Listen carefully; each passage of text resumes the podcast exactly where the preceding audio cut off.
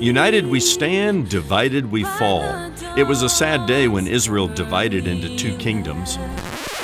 Later in Israel's history, the Jews dispersed and did not come back together as a nation until 1948. The Bible says, Where the Spirit of the Lord is, there is liberty. It is also true that where the Spirit of the Lord is, there is unity.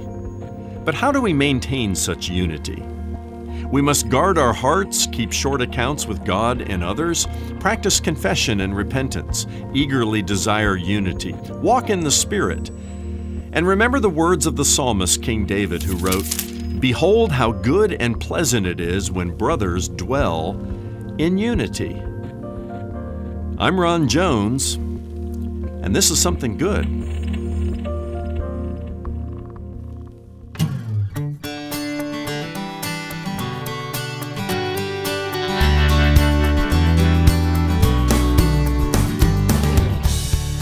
A kingdom divided against itself cannot stand.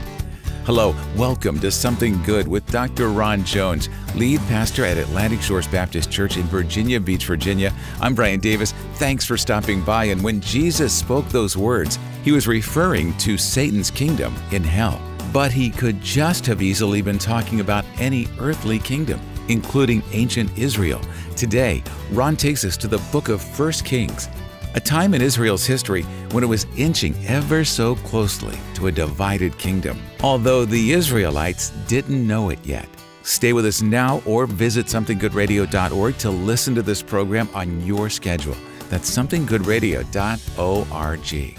While you're there, check out Something Good Television, Something Good Courses, Something Good Travel, and the new Something Good Digital Library, where you can search for biblical answers to your questions from nearly 30 years of Ron's Bible teaching ministry. From his teaching series, Route 66, the ultimate road trip through the Bible, here's Ron with today's Something Good radio message First Kings, United or Divided. United we stand, divided we fall. How many times have you heard a phrase like that? It's a popular motto used to inspire unity and collaboration. And it's true united we stand, but divided we fall. That's true of any organization, it's even true of a nation. The ancient Greek storyteller Aesop is perhaps the originator of this phrase. You find uh, references to it in two of his fables the four oxen and the lion and the bundle of sticks. But uh, back in 1858, there was somebody else who had unity on his mind. Um, Abraham Lincoln. He delivered the House divided speech at the Illinois state capitol after he accepted the Republican nomination for United States Senator. And at that time, he, he quoted uh, these famous words from Jesus A house divided against itself cannot stand, said the future president of the United States. And then I think of another place where unity is the theme. It's actually on the Great Seal of the United States of America, that Latin phrase, e pluribus unum, out of many, one. And it's a reminder that we are a unified coalition of people and states. Now, why all this talk about unity? Because ancient Israel might have benefited from a motto like United We Stand. We're in the book of First Kings. This is our stopping off place on the ultimate road trip through the Bible. And First Kings records a time when Israel fell into civil war and divided into two kingdoms. Now, the divide did not happen until after the reign of King Solomon, but his slide into immorality and idolatry near the end of his life contributed to the divide. In fact, in uh, 1 Kings chapter 11 and verse 11, and in response to Solomon's disobedience, the Lord says, Since this has been your practice and you have not kept my covenant and my statutes that I have commanded you, I will surely tear the kingdom from you and will give it to your servant. Sobering words and, and a tragic time in Israel's history where the united kingdom, under which David ruled, or over which David ruled, and over which Solomon ruled, two consecutive 40 year reigns, now becomes a divided kingdom. Let's rewind history a little bit, and I want to take a closer look at King Solomon's glorious reign over this united monarchy. Uh, that's a, a, a major portion of First Kings, the first half of it. I've given you a chart in your notes that gives us a bird's eye view of the book of Kings, and I think it's important to get that.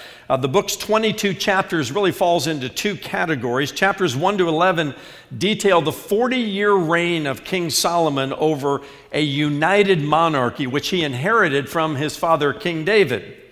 Now, following the death of Solomon, that we read about in chapter 11, chapters 12 through 22 record the reign of many kings over a nation that has divided into the northern kingdom and the southern kingdom. This can get a little bit confusing as you read through scripture, but the northern kingdom, a confederation of, uh, uh, of 10 tribes of Israel, is referred to from this point forward as Israel. The southern kingdom, made up of Judah and Benjamin, is referred to as, uh, as, as, as Judah.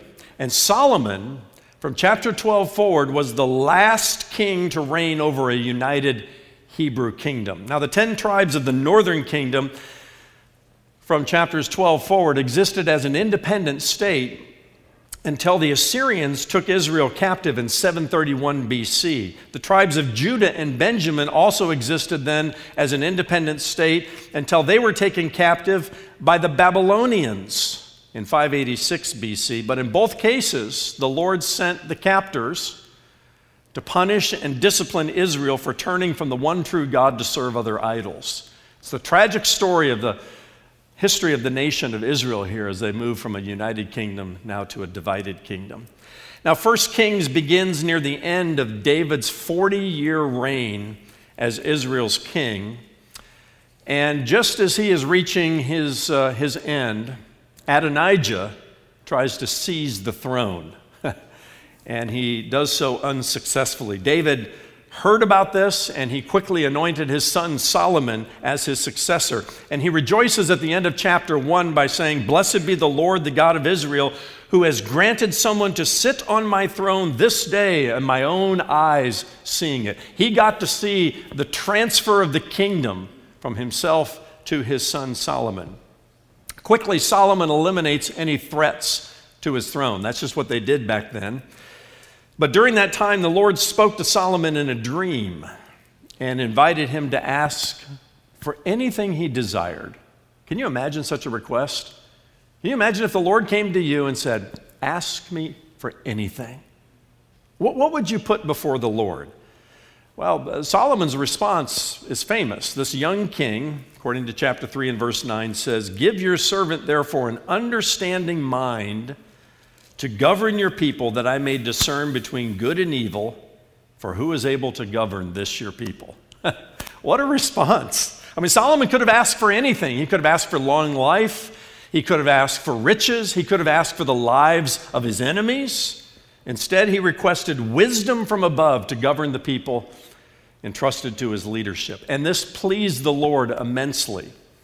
In response, God gave Solomon a discerning heart, plus riches and honor and the long life he did not request. In fact, the Lord says in chapter 3 and verse 13, No other king shall compare with you all your days. And uh, no other king did. The Davidic dynasty, which started under King David, and uh, David ruled for 40 years, continued under Solomon for another 40 years. And Solomon um, really became the envy of the world. At that time, he was the king of kings, as it were. Other kings bowed down to him. Says Solomon, you, you are the greatest. He ruled over everything and everyone from the Mediterranean Sea to the Euphrates River, from the Red Sea to the Lebanon. Uh, what a glorious dynasty it was, the Davidic dynasty, now reaching its zenith under the rule of King Solomon. Now, very quickly, Solomon put his wisdom on display, and one of the um, more well known stories that emerges out of 1 Kings is found in chapter 3 when he adjudicates a dispute between two prostitutes who both claim to be the mother of the same child. You remember that story?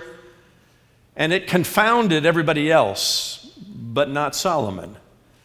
And the way he resolved the dispute and the way he, he, he made the real mother of that child emerge made everybody just go, wow, the wisdom of Solomon. And he was off and running. It is no exaggeration to say that Solomon was the wisest guy in the room, no matter the subject. Uh, you, you turn to this subject or that subject or another subject, Solomon was the wisest man in the room. In fact, 1 Kings chapter 4 verses 29 and 30 says, "And God gave Solomon wisdom and understanding beyond measure, and breadth of mind like the sand of the seashore, so that Solomon's wisdom surpassed the wisdom of all the people of the east and all the wisdom of Egypt." He was a man of extraordinary intellect and ability. Solomon's wisdom ranged from theology to zoology, uh, from architecture to horticulture, uh, poetry, philosophy, you name it. Solomon was the wisest guy in the room. And in this way, Solomon is a type of Christ. I love the Christ connections that we've been able to make on the ultimate road trip through the Bible. Every book of the Bible points us in some way to the Christ who is to come from an Old Testament perspective. And the book of First Kings doesn't disappoint here. Solomon is a type of Christ. In what way? Well, Colossians chapter 2 and verse 3 says of Jesus, In him are hidden all the treasures of wisdom and knowledge. And I, I think of that um, understanding of Jesus, who is the Christ. And I think of the time when the boy Jesus, just 12 years old, was left behind by his parents in Jerusalem. Remember that story? a parent's nightmare, right? You go to Walmart, you get, get home, you're like, I forgot my kids, right? Well, that happened to Mary and Joseph. And here's Jesus back in Jerusalem. They find him in the temple, this 12 year old boy, and he is confounding the teachers. They say his, his understanding and his wisdom, I mean, it just raised everybody's eyebrows back then. Up next, the second half of Dr. Ron Jones' message First Kings, United or Divided. If you're listening to Something Good Radio for the first time, we'd like to send you a free chapter of Ron's most popular book, Mysteries of the Afterlife. Consider it our way of saying thanks for being part of our radio listening family. Stop by our new and improved website, somethinggoodradio.org, and click the I'm New icon at the top of the homepage. That's somethinggoodradio.org. While you're there, share your prayer request with us by using the Explore feature at the top of the homepage, where you'll find the How Can We Pray For You option. Our ministry team will be happy to join you in prayer, so contact us anytime. King David had wanted to build a temple to the Lord in Israel to replace the traveling tabernacle that had been used up until that time. But God told David that his son, Solomon, would build it. And what a temple it was. Here's Ron with the rest of today's Something Good radio message First Kings, United or Divided. The Bible says of Jesus that he grew in wisdom and stature and in favor with God and with man. Uh, and of course, later in the epistles, in whom are hidden all the treasures of wisdom and knowledge. This is Jesus Christ. I don't care how many degrees you have, uh, you, you can have alphabet soup past your name with all the degrees. It pales in comparison of the wisdom and knowledge of Jesus Christ. And the Bible says that as believers in Christ, we have the mind of Christ. Isn't that incredible? And this is all pictured and portrayed in, in Solomon as a foreshadowing of this one in whom are hidden all the treasures of wisdom and knowledge. Not surprisingly, of the five wisdom books in the Old Testament, and this is a future road trip that we will take through the five wisdom books of the Old Testament, three of them are penned by Solomon. I'm talking about Proverbs, Ecclesiastes, and of course the Song of Solomon. Solomon also turned his father's dream into reality by building and furnishing God's house. You remember how David wanted to build God a house. And the Lord said, No, David, you're a man of warfare. You won't build the house. You can raise the funds for it, but you won't build it. But David, I will build a house for you. And that was the rise of the Davidic dynasty, uh, the Davidic covenant that we learned about in 2 Samuel. And, uh, but it was Solomon who would actually put that dream into reality. He would take the funds that David raised and then some and build the first temple. Up until this time, the Lord met with the people in a traveling worship facility called the tabernacle. Now the temple would be built under Solomon, and he spared no expense. Solomon built the glorious temple with cedars from Lebanon. If you were a wealthy person back then, the best building materials came from the cedars of Lebanon. And then Solomon overlaid it with so much gold, I mean, it just dazzled uh, the eyes. Chapter 7 tells us that the labor force uh, required to build the worship facility, the temple, neared 200,000 people. There were 3,200 chief officers who just managed the skilled labor. And it took seven years to complete the temple. And it became, you know, one of the wonders of the world at that time. Chapter 8 records the celebration and the dedication of the temple on opening day. It's worth just reading chapter 8 uh, just to read Solomon's prayer of dedication and the, the wise words that he used to remind the people on that day of what God was doing in their midst. The zenith of the Davidic dynasty was, was, was on its way, and it was a glorious day when the temple was built and the temple was open, and the people had uh, this place of worship. By the way, Solomon took another 13 years to build his own palace. uh, you know, work, work that. Seven years to build God's, 13 years to build his own palace, and, and it was quite glorious as well. So Solomon's fame grows, and this is really in the first 20 years of his reign where the Davidic dynasty is reaching its zenith, even greater than his uh, father David in terms of wealth and honor and prestige and prosperity and all of that. News of what the Lord had done for the king and for the nation uh, even reached the queen of Sheba. She was the ruler of the Sabaeans in the southern part of Arabia. And when she heard uh, what God was doing and uh, who Solomon was, she was inspired to make a long journey 1,200 miles on camelback to Jerusalem to see for herself if the stories of Solomon's wisdom and wealth and glory and honor were actually true. And when the queen arrived, you can read about this in chapter 10, her eyes popped wide open. She could not believe what she actually saw with her own eyes. She said to Solomon, chapter 10, verse 6, The report was true that I heard in my own land of your words and of your wisdom, but I did not believe the reports until I came and uh, my own eyes had seen it. And behold, she says, the half of it was not told to me. Your wisdom and prosperity surpassed the report that I heard. And out of respect for the king, and this was the custom of the day, the queen of Sheba brought him spices and gold it was great to be Solomon because just people brought you all kinds of stuff gold and silver and spices, and his wealth just continued to grow that way. Chapter 10 and verse 13 tells us this is what Solomon did for the queen. King Solomon gave to the queen of Sheba, listen to this, all that she desired, besides what was given her by the bounty of King Solomon. And so she turned and went back to her own land with her servants. I want, you, I want you to imagine this for a moment. Let's just slow down on verse 13 of chapter 10. Here, the queen of Sheba comes, travels 1,200 miles. You know, she's saying to herself, I got to see if all this talk about Solomon is true. And she gets there, and her eyes are popping out. It's beyond anything she, she could imagine. Uh, she brings her gifts to the king, and then the king turns around and lavishes her. The text says, with everything she asked for. And not only everything she asked for, but everything she desired.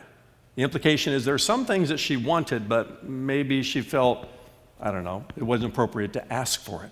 But Solomon kind of peeked into her heart, gave her everything she asked for, everything she desired. And then on top of that, there was something called the king's bounty. It's like the cherry on top of the, you know, the uh, ice cream sundae. And she walked away lavished in wealth and thinking, what in the world just happened here?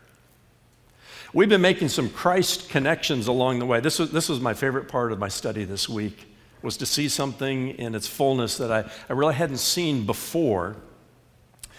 But um, the way Solomon lavishes Queen Sheba reminds me of something the Apostle Paul wrote to the Ephesians, Ephesians chapter 3 and verse 20. Have you heard this before? Now unto him, that is the Lord, now unto him who is able to do far more abundantly than all that we ask or think, according to the power at work within us, to him be glory in the church and in Christ Jesus throughout all generations, forever and ever. Amen.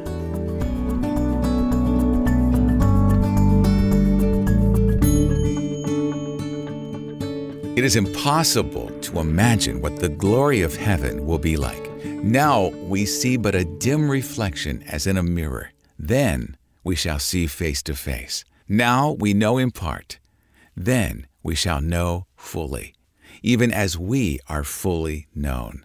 If you missed part of today's teaching or you'd like to hear it again, visit somethinggoodradio.org to listen on demand. That's somethinggoodradio.org. Hello, friend. I'm Ron Jones of Something Good Radio.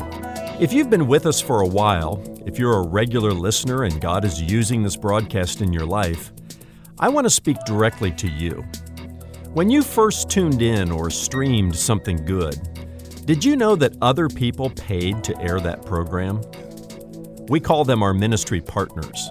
They have people just like you in mind when they donate monthly to Something Good which is a 100% listener supported ministry. Now that you're a regular listener, will you do the same? Will you help us share something good with someone else? We created the 828 Club for people who choose to partner with this ministry through prayer and monthly financial support. It's based on Romans 8:28, which in the message says, "Every detail in our lives of love for God is worked into something good." I'm asking you to prayerfully consider joining the 828 Club today by giving $28 or more per month to share something good with someone else. And when you do, we'll send you some resources to help you grow in your relationship with God. It's our way of saying thanks for your partnership in this gospel ministry. So please join the 828 Club today. Here's Brian with all the details. None of us can accomplish God's will without a little help. Today, with your help, Something Good Radio will keep sharing the gospel of Jesus Christ through this media ministry. And when you partner with us, we'll send you a free copy of Ron Jones' full length book, Mysteries of the Afterlife, exploring its amazing secrets. To join the 828 Club today, please visit our new and improved website, somethinggoodradio.org, and use the Partners tab at the top of the homepage. That's somethinggoodradio.org. Or call 757 276 1099. If you can't become a partner but would like to make a single donation to Something Good Radio today, go to somethinggoodradio.org and make the best gift that you can. As our way of saying thank you, we'll give you a copy of a new ebook by Dr. Ron Jones that goes along with his series, Route 66 The Ultimate Road Trip Through the Bible. The second in his series of eight ebooks is based on the historical books Joshua through Esther. Request your ebook today when you make a gift to Something Good Radio. Make a donation online at somethinggoodradio.org or mail your gift to P.O. Box 6245, Virginia Beach, Virginia 23456. You can also call our offices 757 276 1099. And there's an old saying there's no fool like an old fool.